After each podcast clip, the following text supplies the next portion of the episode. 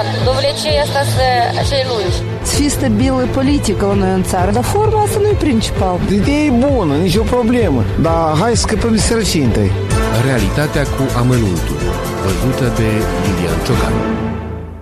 La summitul de la Roma, șefii de stat și de guverne ai celor mai dezvoltate 20 de țări din lume s-au angajat să limiteze încălzirea globală la 1,5 grade Celsius.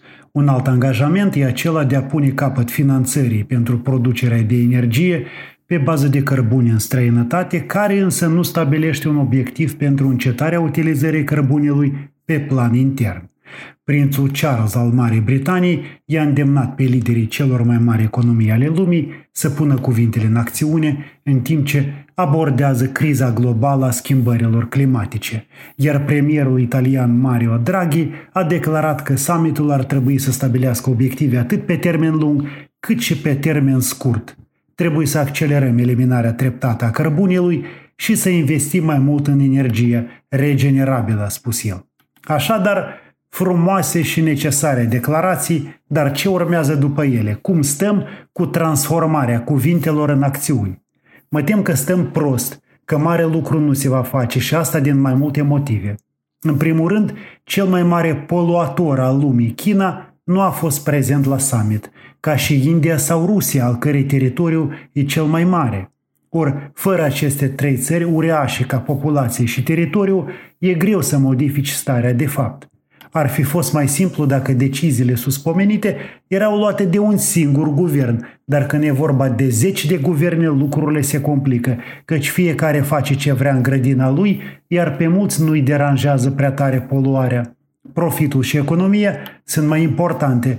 Să nu uităm că lupta pentru natură a început decenii în urmă, dar în tot acest răstim pădurile au fost hăcuite, iar tot soiul de inundații și anomalii climatice ne-au atacat constant.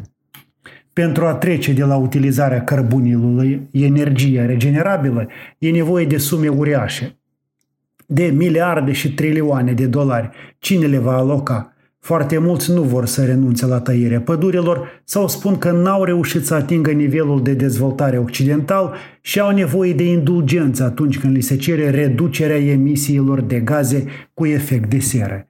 Mai avem nevoie de timp, așteptați-ne, zic aceștia. Mai sunt și unii care acceptă parcă modificările, dar vor să fie finanțați din afară, ei neavând sumele necesare. Sunt o mulțime de disensiuni și de motive care împiedică lumea să lupte cu schimbările climatice.